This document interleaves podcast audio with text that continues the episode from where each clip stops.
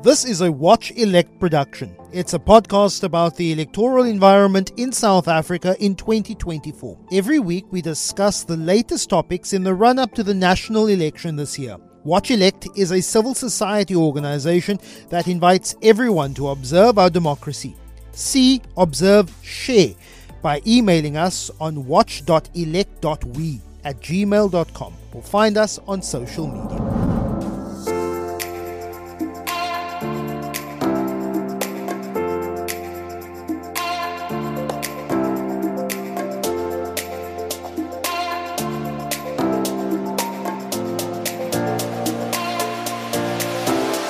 Dr. Lionel Louw, thank you for joining us this afternoon.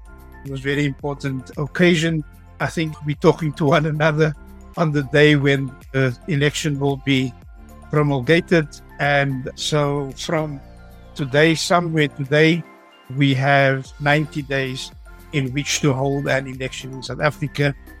You are uh, a veteran uh, in the world of activism, a theologian, and also a seasoned conflict resolution practitioner, and I welcome you uh, to our podcast today.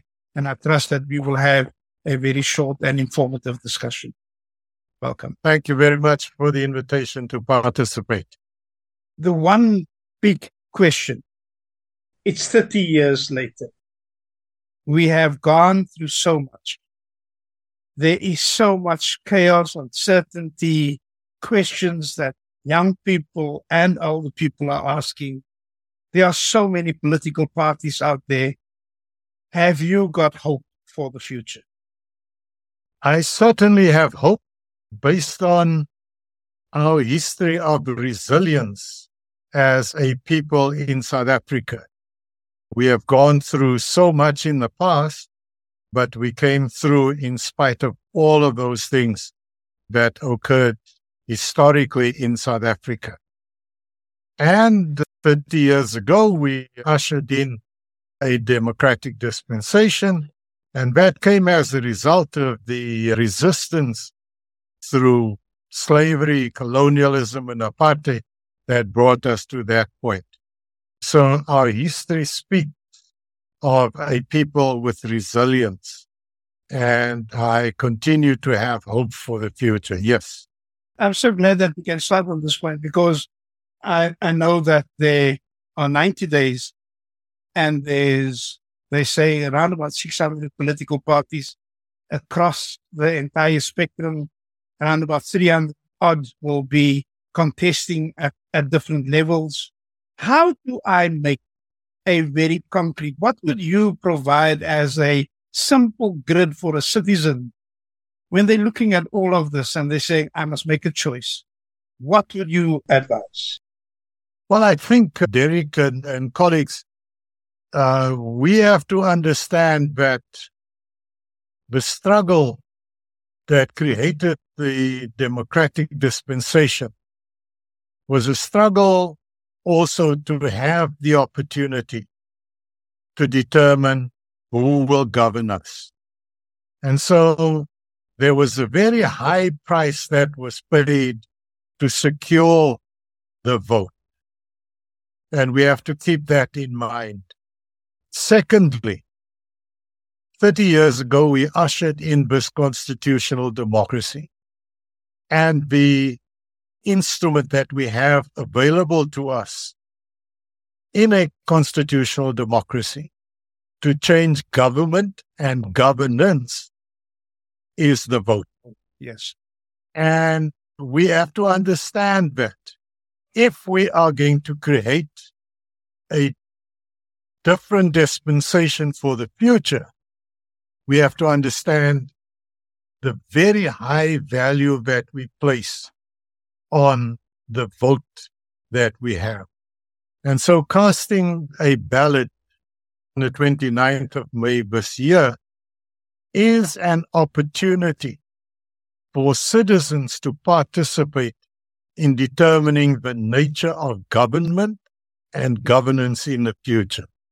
And that is to be distinguished from having marches and protests of different kinds at different times, because those protest actions can result in a change in implementation of a policy or change in policy.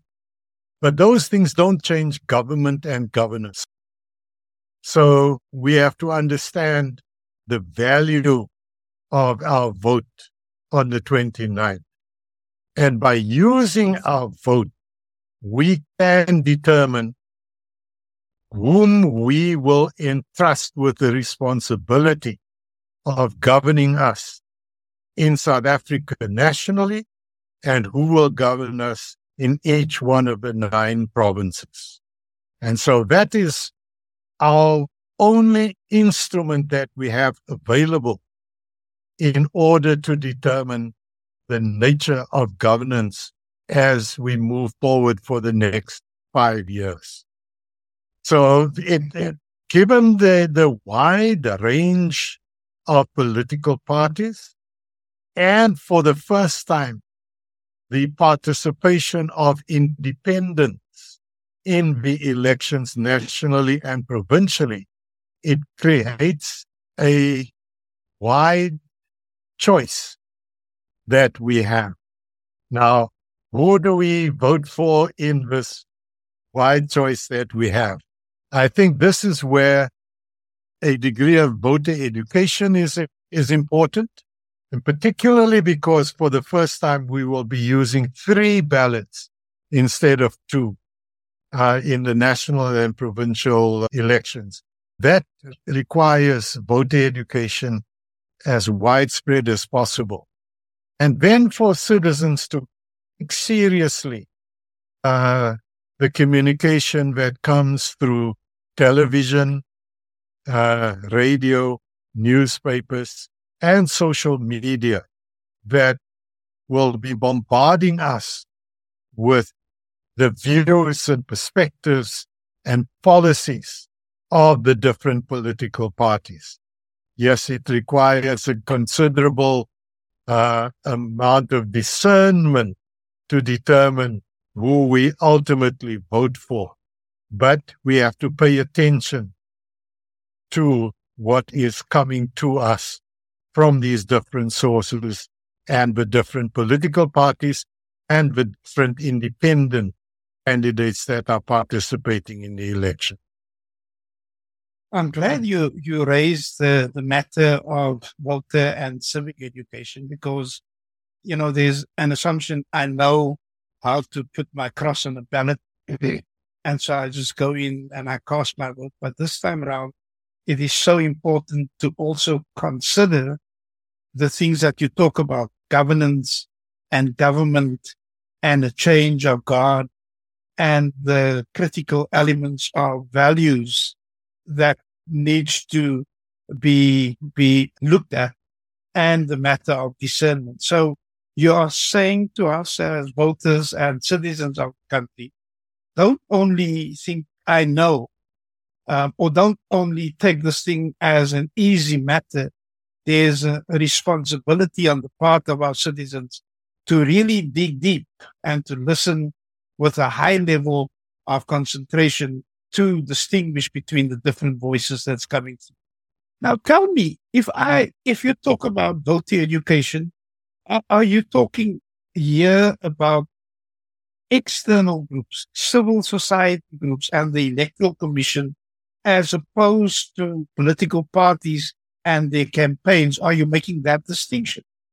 Oh, certainly I am making that distinction. But I think we must inform and educate the electorate about the value of that, that uh, vote that will be cast on the 29th of May and inform them of the differences that will be manifest in this election that we did not have before, like the three ballots and the participation of the independents. Yeah. So, and, and, and the fact that in a constitutional democracy, this is the only instrument available to us. Yeah. So we have to do that. Yeah. That is essential to be distinguished from party political campaigns in order to garner votes. So I think that separation is absolutely essential. Civil society, the different organizations that are there, and particularly the churches with access to such uh, a big proportion of our population have a responsibility to engage in this kind of civic and voter education as distinguished from uh, the political party campaigns. And so I uh, spoke at one event in Athlone uh, last week and uh, will continue where I have the opportunity to do so. But we must encourage as many people as possible to use their platforms to encourage uh, people to get out, uh, to use their vote that they have available now. And you know, the, uh, the, the, all of the research is indicating that there is the possibility of us being relieved of the one party dominance by virtue of the disillusionment that has set in on the part of the population towards the African National Congress that has been the governing party up to now. And so this is the reason why this election is so different from any pre uh, elections because there is the possibility that this one party dominance could be disturbed during this forthcoming election.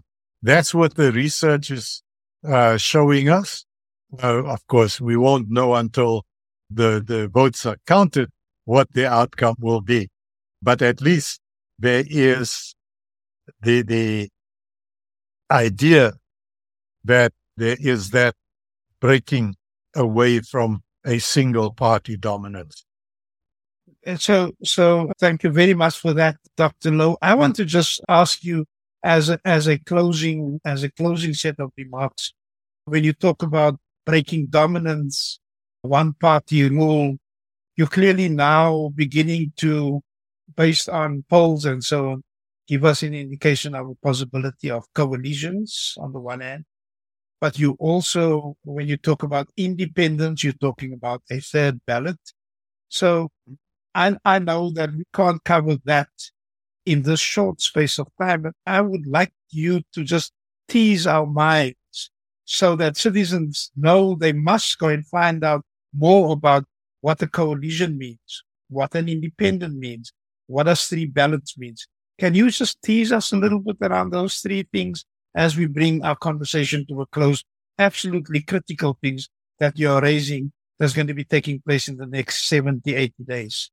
Well, I think the, the, the most important one, because it's so new, uh, is to understand the three ballots.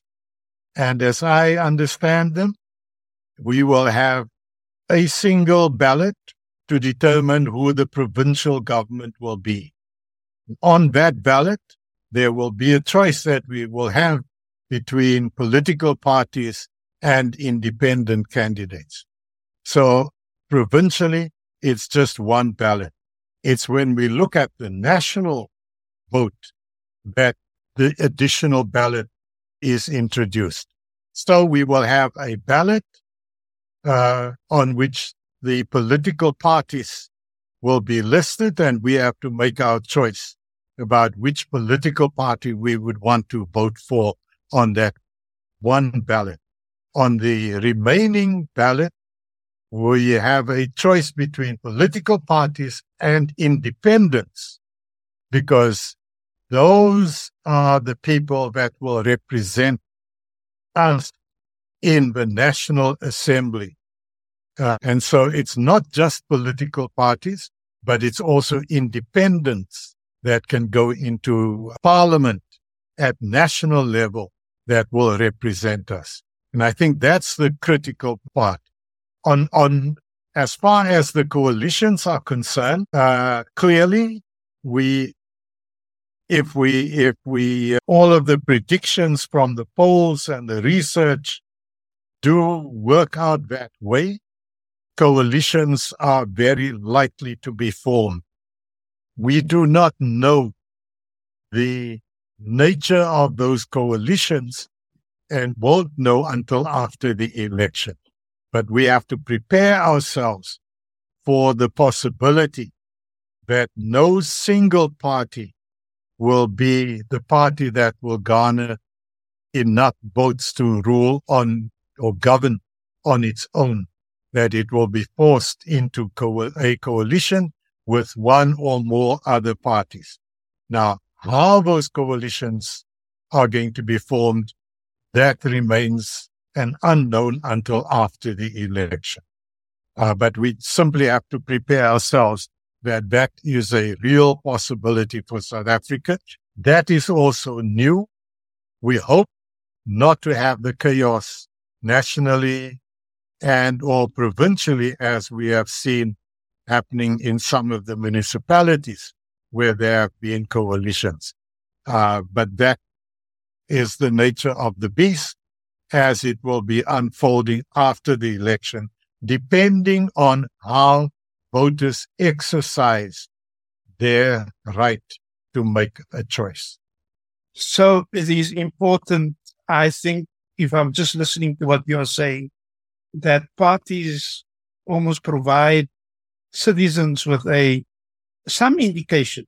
I know that political parties will never want to say we're going into a coalition, then they're almost saying we have been defeated already. So, so that's a tough call. Should yeah. something, should, should a coalition have to be formed? I think citizens um, should have some idea of where, of where that discussion will take us, because that will also determine how we make our choices. You know, going into a coalition with, with a left or right or middle of the road group can also determine how I make my choices. But exciting times, also very, very challenging times. Indeed, 30 years later, it is slightly different to 1994. I recall you saying at some occasion, you said 1994 was not only a change of God, 1994 was the introduction of democracy. 2024 could be a potential change of God with a deepening and a strengthening of democracy.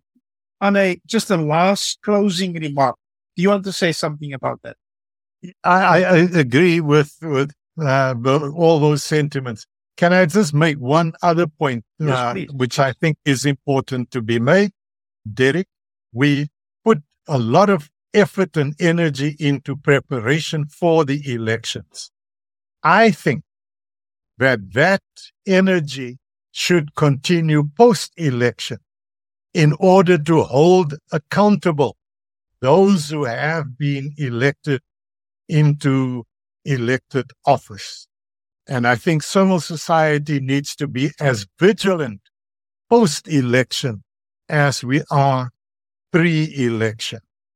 And on that basis, we will then have to get into understanding the nature of the coalitions that would be formed after the election and then determine our modus operandi as to how we will hold those, even in a coalition, accountable to the electorate.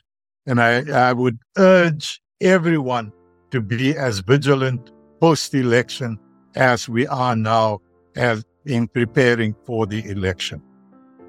Lionel Always great to speak to you. Highly appreciate your thoughts and your insights. It's going to be an exciting race. We're all out there working very hard, and I'm sure I'm going to get you back onto the program very soon to just get your feel around some of the things. But thank you for joining us today. Thank you very much for the opportunity. Thanks, Derek. You take care.